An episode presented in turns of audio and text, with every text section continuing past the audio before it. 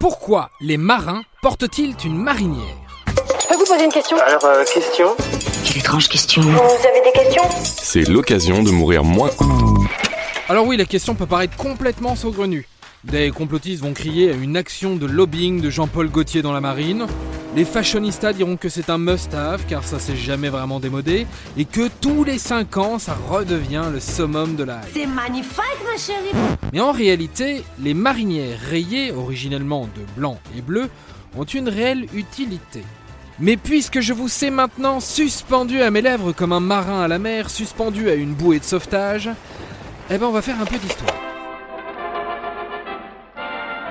Avant 1858, en plein Second Empire, seul Léo Gradé avait un uniforme dans la marine. Et c'est un décret très précis du 23 mars de cette même année qui impose la marinière comme uniforme de matelot non gradé et des quartiers maîtres. Ferme ta gueule, ferme la porte et ferme ta gueule.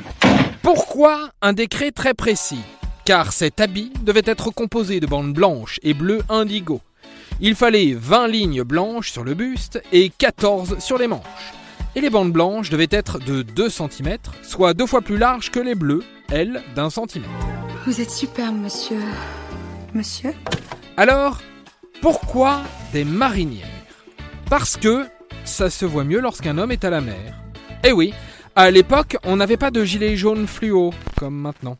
Et des petits malins se sont dit que cette disposition et le contraste permettaient d'identifier plus facilement les matelots passés à la baille et brinque-ballés dans une mer agitée.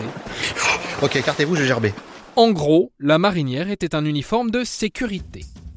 Et c'est finalement Coco Chanel qui a adopté la marinière comme indispensable de sa garde-robe. Qu'est-ce que c'est que cet accoutrement ? Lors de la Première Guerre mondiale, elle croise des marins dans les stations balnéaires qu'elle fréquente. Elle trouve ça très sympa et décide de la porter avec un pantalon. Un acte militant, car participe à la libération du corps de la femme. Les bonnes femmes leur faut tout le confort moderne maintenant. Ah, leur faut même l'égalité aux flumelles. Puis après Chanel, c'est arrivé dans le milieu de la mode, Yves Saint-Laurent, Sonia Rykiel, Jean-Paul Gaultier, puis dans l'industrie textile. Et voilà, maintenant, vous savez tout. Au revoir, messieurs, dames. Ce faux derche nul, prétentieux. C'est ça, la puissance intellectuelle. Bon, bah lui, il va me prendre la tête. C'est nul ! 20+2, les enfants.